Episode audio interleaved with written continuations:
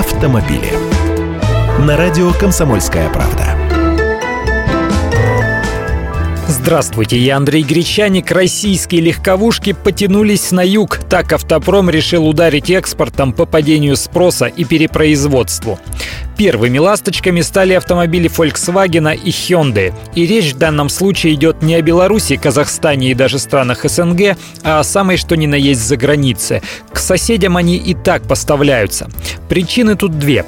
Во-первых, резкое падение продаж, которое в российском автобизнесе продолжается уже больше года, привело к вынужденному простою предприятий. У нас в буквальном смысле слова назрел кризис перепроизводства автомобилей. Ведь эта отрасль заточена под рынок объемом в 3 миллиона новых легковушек в год, а реально в этом году выпустят ну, чуть больше 1 миллиона машин. В результате построенные иностранцами заводы работают на половину мощности, а ведь могли бы делать и продавать вдвое больше машин, речь ведь тут идет не о миллиардах, а о триллионах рублей. Во-вторых, низкий рубль сделал наши машины более дешевыми, повысив их конкурентоспособность.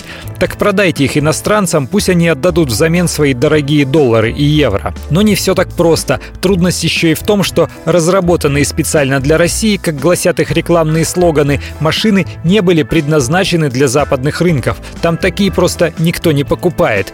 Но выход есть в Азии и Африке. Уже в ближайшее время начнутся поставки питерского корейца «Солярис» в Египет и Ливан. А в Volkswagen утверждают, что планируют полноценные поставки своих автомобилей за кордон. Скорее всего, это тоже будет Африка и Ближний Восток. Автомобили.